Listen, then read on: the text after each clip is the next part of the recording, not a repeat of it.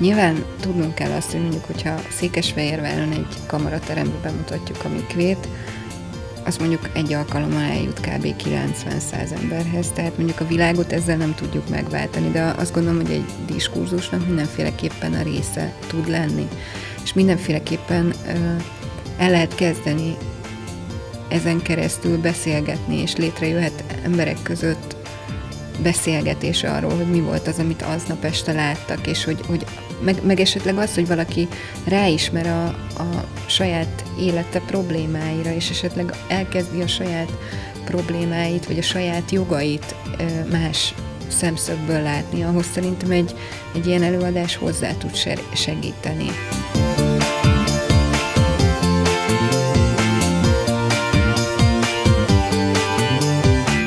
Üdvözlünk mindenkit, ez a Mindig veled, a Vörös Marti Színház podcastja. Én Fehér Erdély Teréz vagyok, és velem szemben Kerkai Rita ül. Szia Rita! Szia! Én Nagyon is üdvözlök mindenkit! Fú, rengeteg kérdésem van, mert én téged amennyire ismerlek, úgy ismerlek, hogy, hogy te ilyen iszonyú sokoldalú ember vagy most biztos így fogsz nézni, hogy ugyan, de hogy, de igen, mert... Nem, igazából jól hogyha, esik, de... igazából köszi.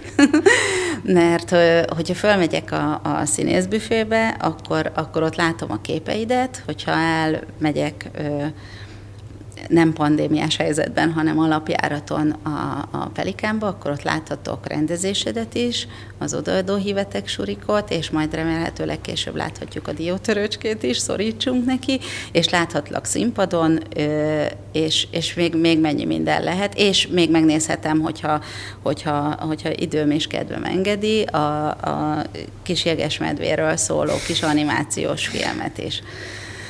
Szóval, Rita, te ho, hogy, hogy fér meg benned ennyi minden, hogy, hogy ö, igazából nagyon úgy látom rajtad, hogy ez így egyensúlyban van, és hogy ez egy ilyen harmonikus kör, ami benned van. Így van? Hát igazából egyrészt szerencsém van, mert sok mindenre adatott lehetőség, meg sok mindenre kértek meg az elmúlt években. Másrészt meg, meg hát kíváncsi vagyok, elképesztő kíváncsi ember vagyok, és, és érdekel, hogy, hogy egy területen belül még milyen lehetőségek nyílnak meg, hogy különböző helyzetekbe kipróbáljam magam. Meg, hát, meg ráadásul mindig az van például, főleg a rendezésekkel, hogy mindig egy jel nagyobb a, a kíváncsiság a félelemnél bennem, és hogy rettegek, persze, de, de, hogy, de hogy nagyon kíváncsi vagyok, és mindig így, így ez győz. De mi az a kíváncsiság? Mi, mi, milyen kíváncsiság van benned ilyenkor? Az, az alkotásra való kíváncsiság, vagy a kész dologra való kíváncsiság? Elsősorban nyilván az anyag felé egy kíváncsiság, meg a, az alkotótársak felé egy kíváncsiság. Akkor egy magammal szembe pedig egy olyan elvárás, hogy, hogy vajon, hát hogy inkább nevezném kíváncsiságnak, hogy, hogy képes vagyok rá, vagy sem Szóval, hogy egyszerűen érdekel, hogy meg tudom-e benne állni a helyem, vagy, vagy, vagy elvérzek. Te ilyen nagyon határfeszegető vagy? Tehát a saját határaidat szereted kitolni, megnézni, hogy meddig tudsz elmenni? Lehet, hogy igen. Ne, nem, nem gondolnám, hogy ez lenne a legjellemzőbb tulajdonságom, inkább, inkább csak érdeklődöm. Kisgyerekként is, is fajtott egyfajta kíváncsiság, vagy ez, ez ahogy, ahogy kialakult a, a mai Kerkai Rita, most erősebb benned? Hogy mondjam, határozottabban merem bevallani, de, de szerintem gyerekként is ugyanennyi minden érdekelt, és, és hál' Istennek a, a szüleim, meg a tanáraim, azok, azok sokkal inkább támogattak ebbe, mint hogy próbáltak volna egy irányba terelni, hanem, hanem így lehetőségem volt kipróbálni magam különböző helyzetekbe. Hát, hogyha azt vesszük a igazából a gyerek, gyerekkorom az csak ebből állt, hogy, hogy a szüleimmel folyamatosan ö, mindig a legkülönbözőbb dolgokat próbáltuk ki az ikertesommal. Szóval hogy ugyanúgy, nem tudom, zenélhettünk, rajzolhattunk, volt, hogy elmentem szavalóversenyre, tesom közben kémia versenyekre járt, szóval nagyon sokféle dolgot csináltunk. Ez nálatok hogy van egyébként, ez az iker, ikerség? Nagyon különböztök? Ő ugye fiú, te meg lány vagy, tehát nyilván. De, ez így adott. De, de ö, tudatosan különböztök, vagy ez így, így alakult, hogy ő, ő te szavaló versenyre mentél, ő kémia versenyre? Hát ez, ez inkább csak, hogy, hogy hogy alakult, hogy melyikünket mi, mi, milyen területen érték pozitív impulzusok, vagy, vagy mi volt az, ami felkeltette az érdeklődésünket, de hát alapjában véve én azt gondolom, hogy nagyon hasonló emberek vagyunk belül. Szóval az értékrendünk a legfontosabb dolgokról teljesen ugyanúgy gondolkodunk. Szóval mondjuk a, szociális érzékenységünk, vagy a családunkhoz való viszonyunk, vagy az Istenhez való viszonyunk, az, az nagyon hasonló. De, de egyébként meg hát tök különböző emberek vagyunk persze. Mondtad, hogy neked megadatott az, hogy a, hogy a szüleid, ö, ö, amit, amit szerettél volna kipróbálni, abban, abban támogattak.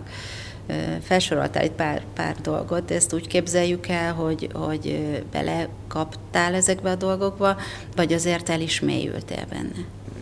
Nem belekaptam, mert ezt mindig valahogy úgy voltunk, hogy, hogy ha valamit elkezdünk, akkor azt azért ne, fél, ne hagyjuk félbe, de, de hát apukám és anyukám is elképesztő tehetségesen festettek, vagy hát apukám ő már nem él, de hát anyukám mai napig gyönyörűen rajzol, elképesztő tehetséges, egy gyerekkorában versenyeket nyert.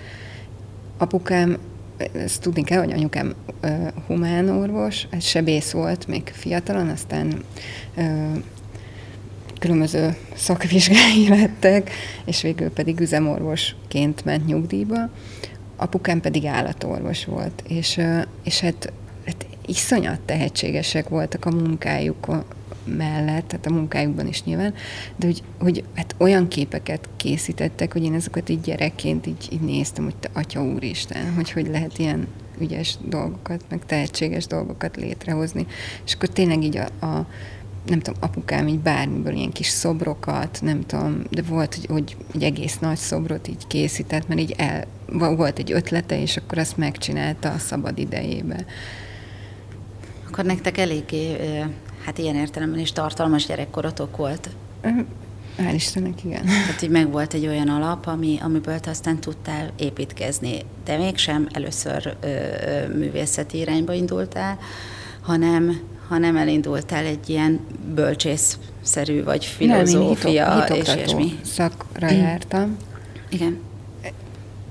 Igen, csak mindegy, szóval bocs, hogy közbevágtam, hogy igazából csak azt akartam mondani, hogy, hogy ez nekem így párhuzamosan futott mm-hmm. a mhm. kettő, szóval, hogy miközben hitoktató szakra jártam, közben én nappali ö, szakon végeztem a mhm. Shakespeare Színi Akadémiát, szóval hogy egy egyszerre volt a kettő, és ebbe is inkább egy ilyen kíváncsiság volt, hogy Egyszerűen érdekelt az, hogyha két ennyire különböző dolgot én megjelölök, akkor melyik fog belőle realizálódni. És hát egyébként többenetes volt azt, azt tapasztalni, hogy ez a kettő mennyire szolgálja egymást. Hogy nem, hogy hátráltatna valamelyik, vagy nem tudom, akár időben, hanem hogy olyan szinten tágította ki a két terület az agyamat, hogy, hogy sokkal fogékonyabb voltam a hittudományi karon bizonyos ö, akár szövegelemzések felé, a színész szakon meg hát sokkal nyitottabban álltam hozzá mondjuk például a középkori drámákhoz. Hát, Ami ez azért nehéz. Hát, Alapvetően nyitottam igen, elképesztő, de... például a misztériumjátékok, vagy a moralitás drámák, csodálatos van. világ, igen.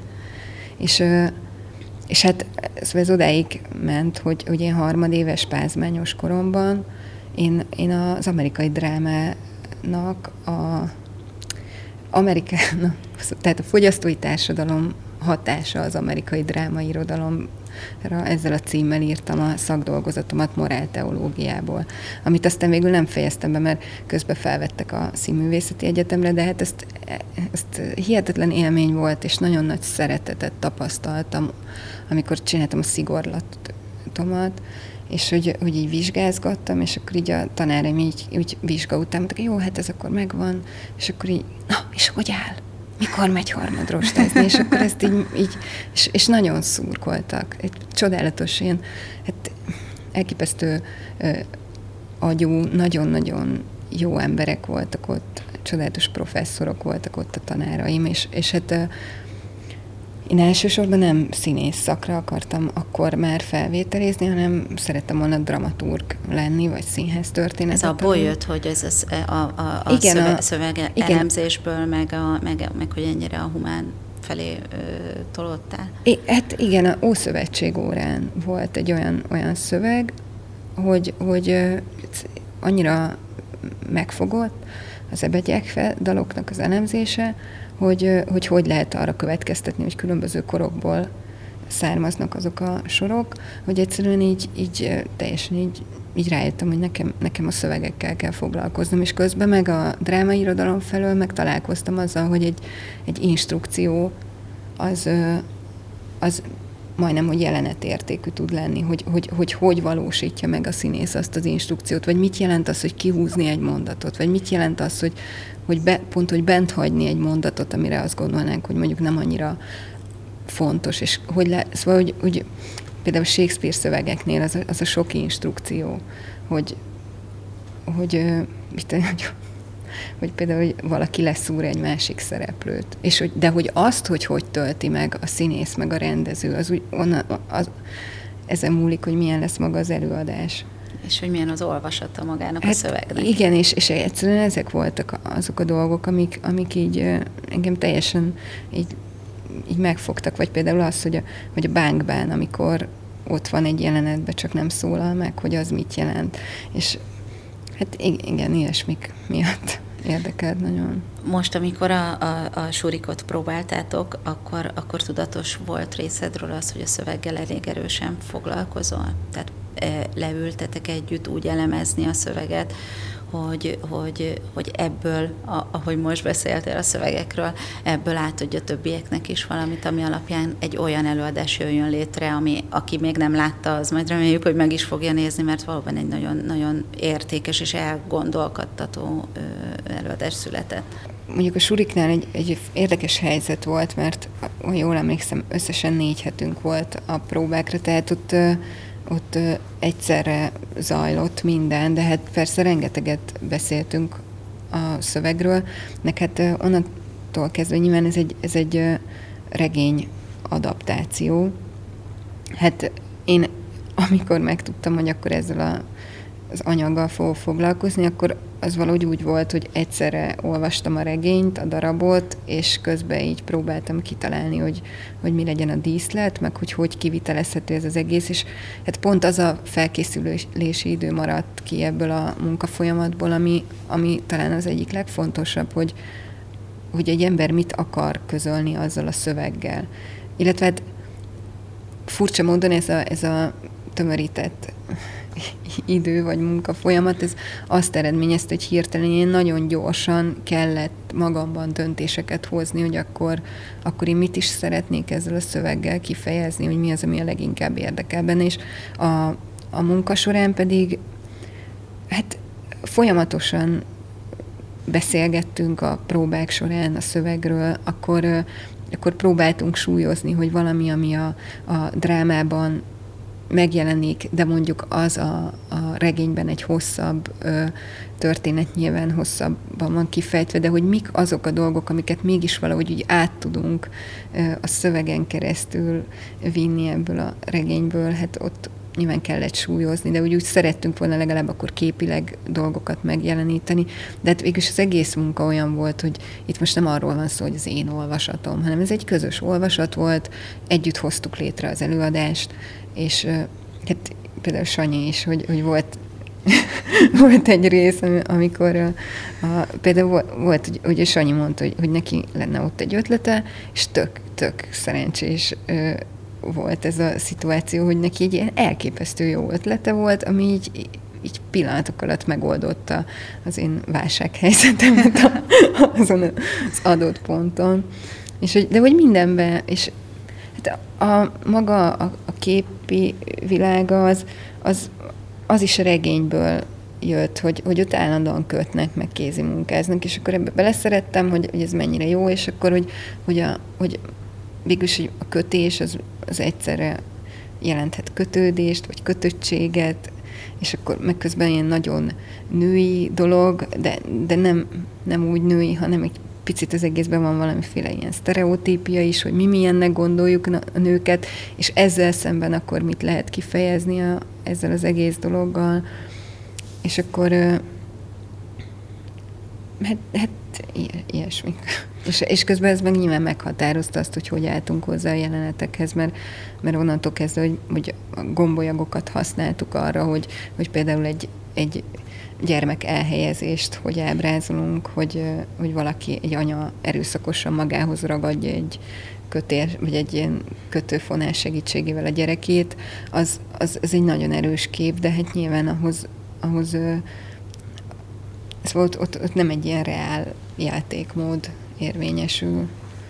Ez jó, jó is, hogy mondtad ezt a, ezt a, a női vonalat, mert a, amikor gondolkodtam, hogy mi mindenről tudnánk beszélgetni, akkor ez is felmerült bennem, hogy tök érdekes, hogy a, hogy ugye volt a surik, és aztán, aztán egy-két előadást megélt a, a mikve is, ami szintén egy ilyen nagyon, nagyon női, és egy ilyen nagyon erős, erősen női, és nagyon erős előadás és, és, és darab, és tök érdekes, hogy téged ezek szerint ez nagyon most talált meg ez a, ez a, ez a téma, és ez a, ez a, ez a dolog, amikor a suriknak még csak az olvasó próbája volt, akkor, akkor mondtad is a többieknek, hogy, hogy hát Ulickájának is, de neked is fontos így az ő szövegén keresztül az, hogy, hogy láttasd azt, hogy, hogy milyen, milyen női típusok vannak, hogy milyen, milyen ha valaki anya, milyen, hogyha valaki szerető, milyen, hogyha valaki elszakad a másiktól, milyen, hogyha valaki, ahogy mondtad az előbb, ennyire köti, és ugye a mikvében meg, meg, meg megint más ö, ö, sztereotipikus ö, figurákat láthattunk. Ö, ez számodra mennyire volt így a saját életedben meghatározó, hogy most hirtelen ilyen, ilyen nagyon női dolgok jöttek elő? Hát azt gondolom, hogy ez nem ez, ez egyáltalán nem volt tudatos uh, dolog, vagy hát nem is lehetett Igen, az, de csak most hirtelen de most pont ezek jött. a lehetőségek jöttek, hogy nekem ez, ez a része valahogy, hogy fontos, hogy, de nem az, hogy a sztereotípiát ábrázoljuk, hanem hogy pont, hogy ellene menni a sztereotípiának, hogy, hogy pont, hogy azokat a kliséket valahogy egy picit kibontani, mint ami a mikvében is történik, hogy végül a mikvének is a, a az alapszituációja az, hogy, hogy működik egy sztereotípia, ami egyáltalán nem megfeleltethető a, val- a valóságnak. Hogy, hogy, és hogy, hogy itt is valahogy, hogy az ulickájánál is azt látom, hogy, hogy vannak ezek a női szerepkörök, de, de hogy minden nő ez, ezen máshogy megy keresztül, máshogy éli meg, hogy, hogy mint ahogy most mondjuk az anyaságról beszéltünk előbb, hogy, hogy, hogy valaki tehernek éli meg, valaki pedig élete legnagyobb áldásának éli meg, és van, aki meg az egész életét odadná azért, hogy megélhesse, és hogy ez, és ezt mondjuk például a surikban ezt mind látjuk, ezeket a, a különböző megjelenési formáit ennek a dolognak.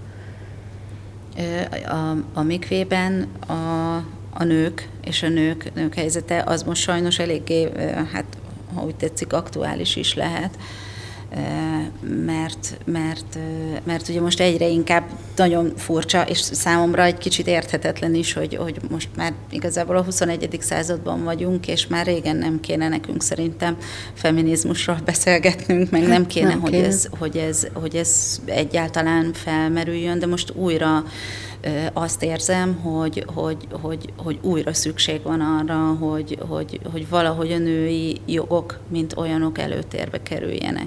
Te mit gondolsz erről? Alapvetően mindenféle, hogy mondjam, kirekesztés, vagy nem is tudom. Jogtalanság? Igen, vagy, vagy nem, nem is tudom. Nem, én sem nem, tudom, nem, hogy tudom pontosan, hogy mert annyira idegen szó, számomra de hogy, is, hogy, hogy azt gondolom, hogy, hogy még szóba jöhet. Tehát, hogy ez furcsa. Hogy leginkább az igazolja ennek a létét, hogy beszélünk róla, hogy, hogy, hogy kell beszélni különböző, vagy hogy, hogy felmerülnek különbözőségek, hogy mondjuk még a mai napig mondjuk csodálkozunk azon, hogyha, hát nem, most ezt a, nyilván ezt a többes számot, ezt azért nem elsősorban magunkra értem, de hogy, hogy hogy felmerül az kérdésként, hogy hogy lehet mondjuk egy, egy női felsővezető, vagy hogy lehet bizonyos pozíciókban nőkkel találkozni, hogy, hogy valahogy Hát és szerintem ennek így nem kéne így felmerülni. Vagy nem. Te tapasztalod még így, így magunk körül ezt? Hát én azért igen. Tehát ér, érzed azt, hogy, hogy mondjuk a te szavad az kevesebbet ér bizonyos esetekben, mint, mint, egy, mint egy férfié? Hát egyébként igen. És mit, mit gondolsz, hogy, hogy ö, nyilván a művészetnek ö, van ereje, és, és lehet, lehet vele tenni nagyon sok mindent, de vajon, vajon elég az, hogyha, hogyha bemutatunk egy mikvét, meg egy surikot, vagy, vagy, vagy van más, amit, amit esetleg nőként, vagy egyébként férfiként meg lehet tenni?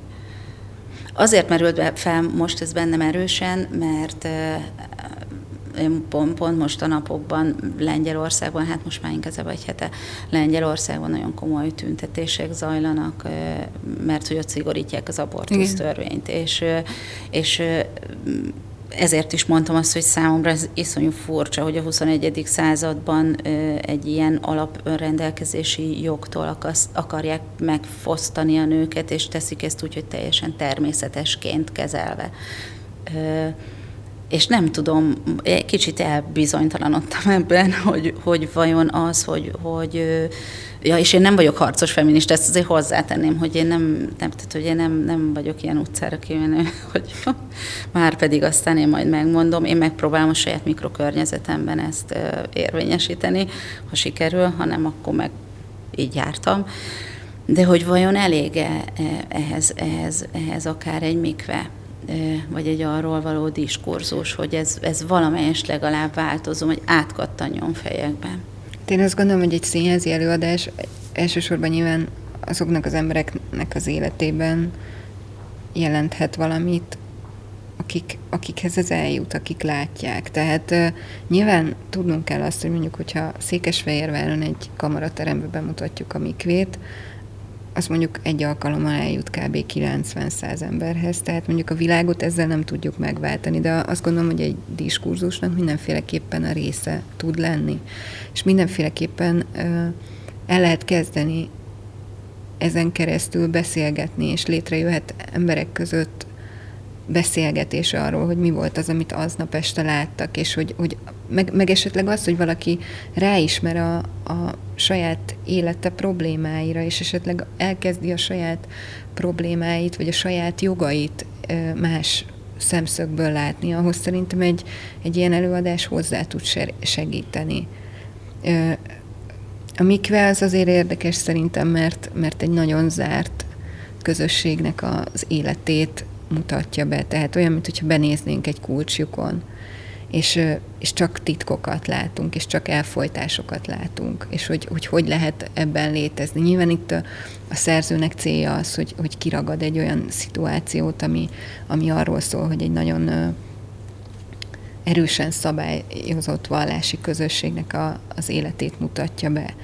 És hogy, de, de hogy valójában nem, nem erről a közösségről beszél. Szóval nem, nem egy ortodox zsidó közösségnek az élete a darab tárgya, hanem alapvetően, hogy az életünkre hogy nehezülnek rá a szabályozások, hogy próbálunk nőként, családanyaként, párkapcsolatban, feleségként, stb. különböző funkciókban létezni. Szóval az csak egy, az, az csak egy színházi eszköz, hogy oda lesünk be egy, egy mikvébe, egy fürdő, egy tradicionális fürdőbe. És hát nagyon erősen szól a Stockholm szindrómáról például, meg a különböző ilyen ö, társadalmi rétegzettségről. Hát meg a tabukról. Hát igen.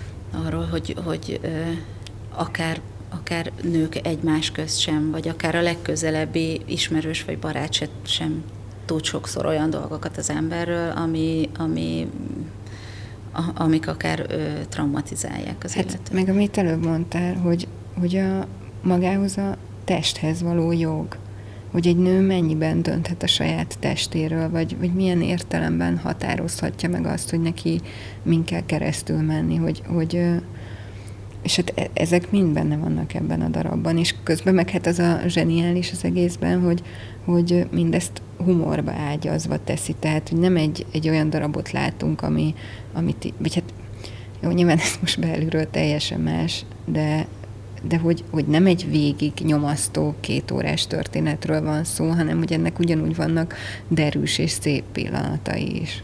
A női társadalom, mint olyan eléggé összetartó ahhoz, hogy, hogy ezen változtatni lehessen? Hát én azt gondolom, hogy még mindig vannak olyan nők, akik azért vannak bizonyos helyzetekben, hogy valójában ott a hát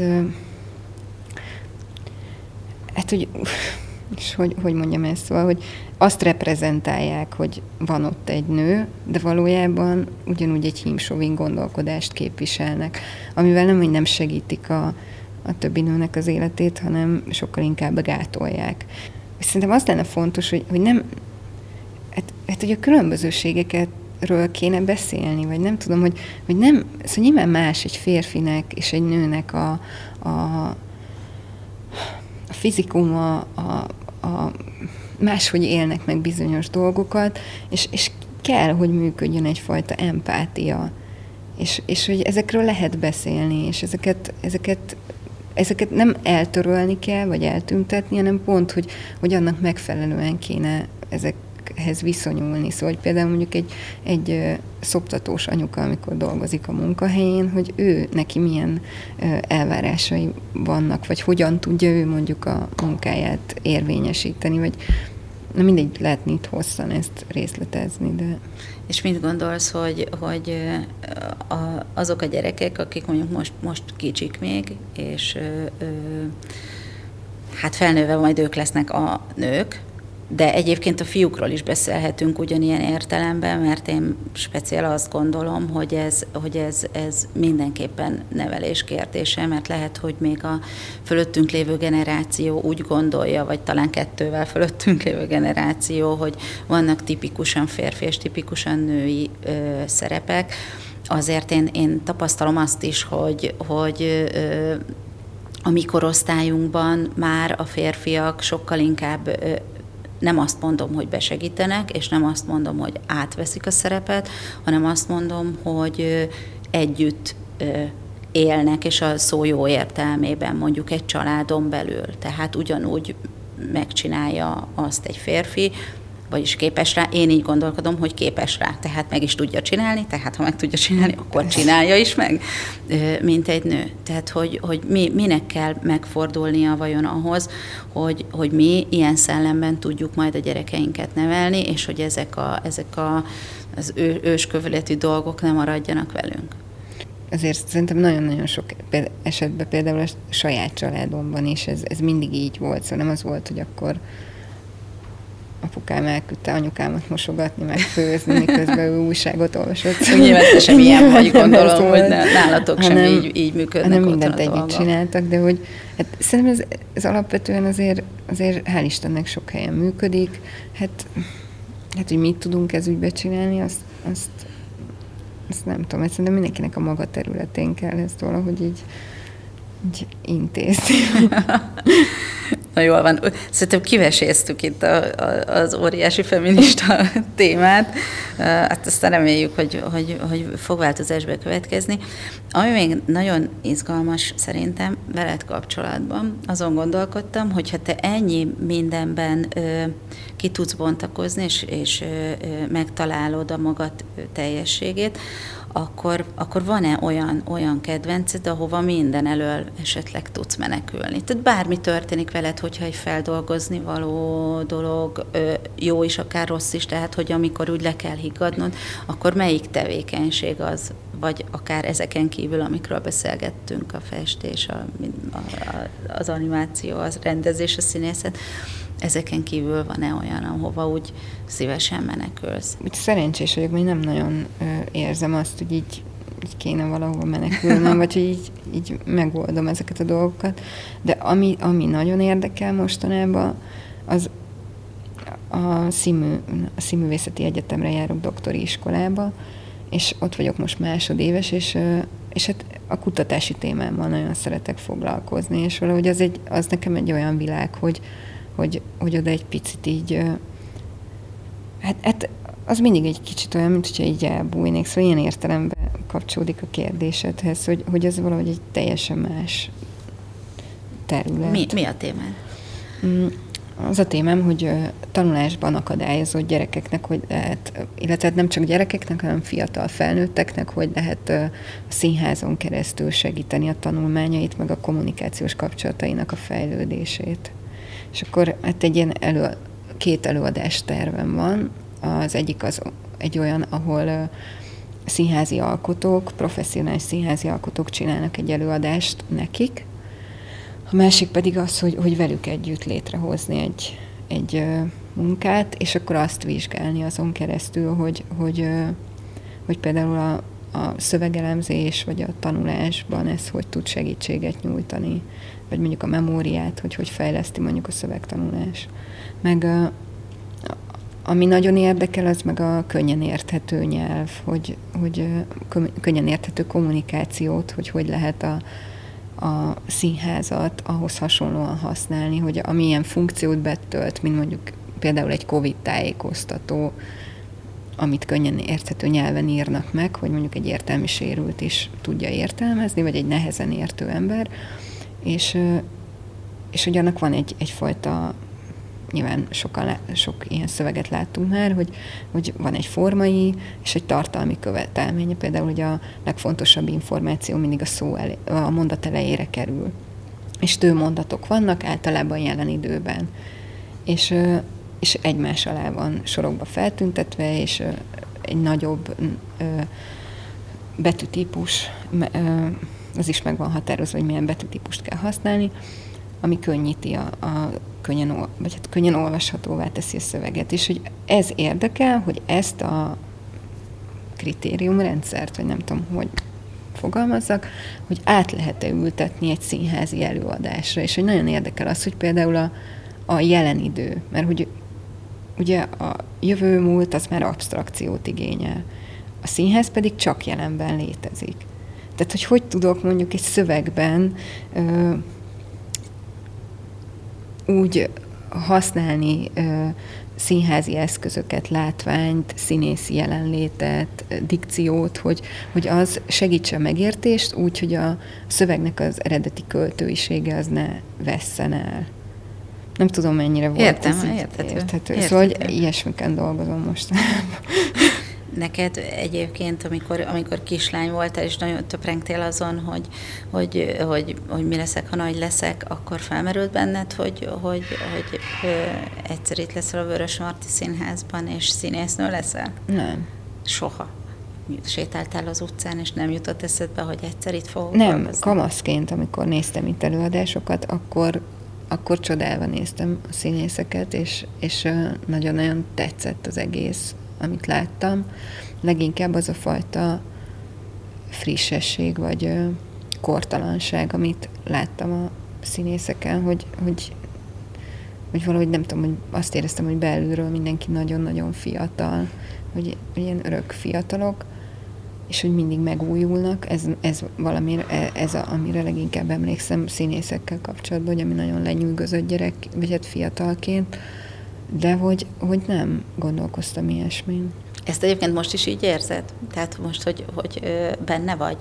Hát ha magamra nézek, akkor nyilván nem ezt látom. De, főleg nem egy főpróba héten, de, de, de a kollégáimon igen. Szóval hogy azt, azt érzem, hogy, hogy, hogy valahogy attól, hogy, hogy egy hónap, hat hét nagyjából, amennyit egy, egy szöveggel foglalkozunk, és hogy mindig újra és újra elkezdünk valamin dolgozni, hogy ez, ez ad egyfajta flexibilitást, meg nem, nyilván nem monoton emiatt az életünk, tehát persze bejárunk, az mondjuk fix, de, de hogy, hogy mindig más az a dolog, amiről gondolkodunk, emiatt. Nyilván úgy valamiféle frissesség van az emberben, mert mindig van egy kísérletezés, meg hát, hát mindig újrakezdés van, tehát mindig el kell kezdeni, el kell hinni magunkról, hogy meg fogjuk tudni csinálni, és akkor végül meg kell tudni csinálni. De hogy ettől valahogy uh-huh. olyan, mint a minden egyes próba folyamatban lenne egy ilyen evolúció, vagy egy ilyen, ilyen nem tudom, egy ilyen színész egyet fejlődése, hogy így,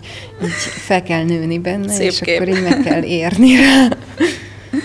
Azért, azért mosolyogtam hogy végig, amíg, amíg mondtad, mert körülbelül egy órával ezelőtt, amikor Kricser Kamillal beszélgettünk, akkor, ha nem is szó szerint, de neki azt a kérdést tettem fel, hogy, hogy ő milyen korúnak érzi magát. Tehát most nem, nem, nem ilyen közhelyszerűen, hogy te egyébként hány évesnek érzed magad, hanem nekem van egy ilyen hülye elméletem, hogy, hogy mindenkinek van egy kora, ami az az egykor jellemző rá szerintem de mindegy, ez az én agymenésem. És megkérdeztem a Kamilt, hogy ő, ő hogy érzi, és azt mondta, hogy ő fiatalnak érzi magát, és hogy ő azt látja, hogy a kollégái is fiatalok. És ahogy most kimondtad, úgy, nagyon úgy tűnik, hogy itt mindenki ö, ö, ezek szerint fiatalnak érzi magát, és hogy ez így bennetek van, hogy, hogy ez az állandó, pont ezért valószínűleg akkor, amit mondtál, hogy ez az állandó megújulás, meg az az állandó újdonságra való készenlét talán, ha, ha ilyen van, nem tudom, hogy van-e ilyen, de szerintem elképzelhető, hogy attól is attól is lehet ez. Szóval, hogy nem gondoltad azt, hogy te színésznő leszel, és aztán, aztán mm. elég kanyargósan, de végül, végül ide jutottál, és az, hogy pont a szülővárosodban vagy színésznő, az milyen neked? Hát jó, mert anyukámmal tudok Közel van anyukám. de hogy nincs, nincs benned az, hogy, hogy, hogy nyilván akkor itt nőttél föl, és hogy akkor, akkor egy ilyen, egy ilyen furcsán jó érzés, mint hogyha mondjuk hát, Pesten lennél egy színházban. Nem, hát, hát Tehát, az... hogy otthon vagy gyakorlatilag. Hát ez örömmel tölt el, amikor ismerős arcokat látok mondjuk a nézőtéren, ez kétségtelen, de, de valahogy azt érzem, hogy ugyanolyan nagy a feladat is, szóval, hogy, hogy mintha bárhol máshol lennék. Szóval, hogy az, az nem előny, hogy az ember itthon van, hanem hogy, hogy meg kell érte dolgozni. És hogyha azt néztük az előbb, hogy, hogy kislányként gondoltál-e arra, hogy színésznő leszel, most, most, most hogy tekintesz mondjuk egy ilyen húsz év távlatára? Hát szakmailag nagyon érdekel, hogy mit lehet a színházon keresztül még csinálni, mert most gondolok olyasmi dolgokra, mint amit beszéltem erről a kutatási témáról, hogy, hogy érdekel, hogy, hogy milyen területekre lehet még a színházon keresztül eljutni, és hogy milyen ö, funkciókat lehet, vagy célokat kitűzni egy-egy előadáson belül, hogy esetleg a művészi célon kívül még ö, valami más célt is kitűzni, és hogy ezek, ezeket beteljesíteni. A másik pedig, hát, hát a csal- nyilván én nagyon szeretem a gyerekeket, tehát nyilván szeretnék gyerekeket, de, de hát ugye én nem nagyon szoktam így előre tervezni, inkább csak, csak vannak, amik a jelen időben érdekelnek, és akkor azt úgy csinálom. És van olyan dolog, amire úgy kifejezetten vágysz? Lehet ez tárgy, lehet ez egy nem tudom, fagyikehely, akármi, ami, ami, amire, ami pakancslistás. Nincs. Nincsenek ilyen vágyai. Nincs, mert úgyis valahogy, hogy úgyis az embernek a lehetőségei azok, mind, most meg pláne, szóval igazából már az, azt gondolom, hogy egy nagy vágy, hogyha azt mondom, hogy szeretném a diótörőcskét megcsinálni. Szóval az, az nyilván mondjuk egy vágy, de, de hogy itt van ez a helyzet, ez a koronavírus, azt se tudjuk, hogy holnap mi lesz, tehát, tehát én nem, nagyon gondolok így előre, hanem majd úgyis a, a jelen az meghatározza, hogy mi felé kell menni, vagy mit kell éppen csinálni. Hát Rita, köszönöm szépen, köszönöm. hogy itt voltál. Önöknek köszönjük szépen, hogy minket hallgattak, és hát remélem, hogy, hogyha túllendülünk ezen a, ezen a víruson, meg ezen az egész helyzeten, ami most minket körülvesz, akkor, akkor, akkor talán, talán már, már lehetnek olyan, olyan vágyaink is, amiket így úgy, hogy egy kicsit, kicsit jobban meg tudunk fogni, vagy ilyesmi. Köszönöm, Rita, hogy itt Köszönöm. voltál.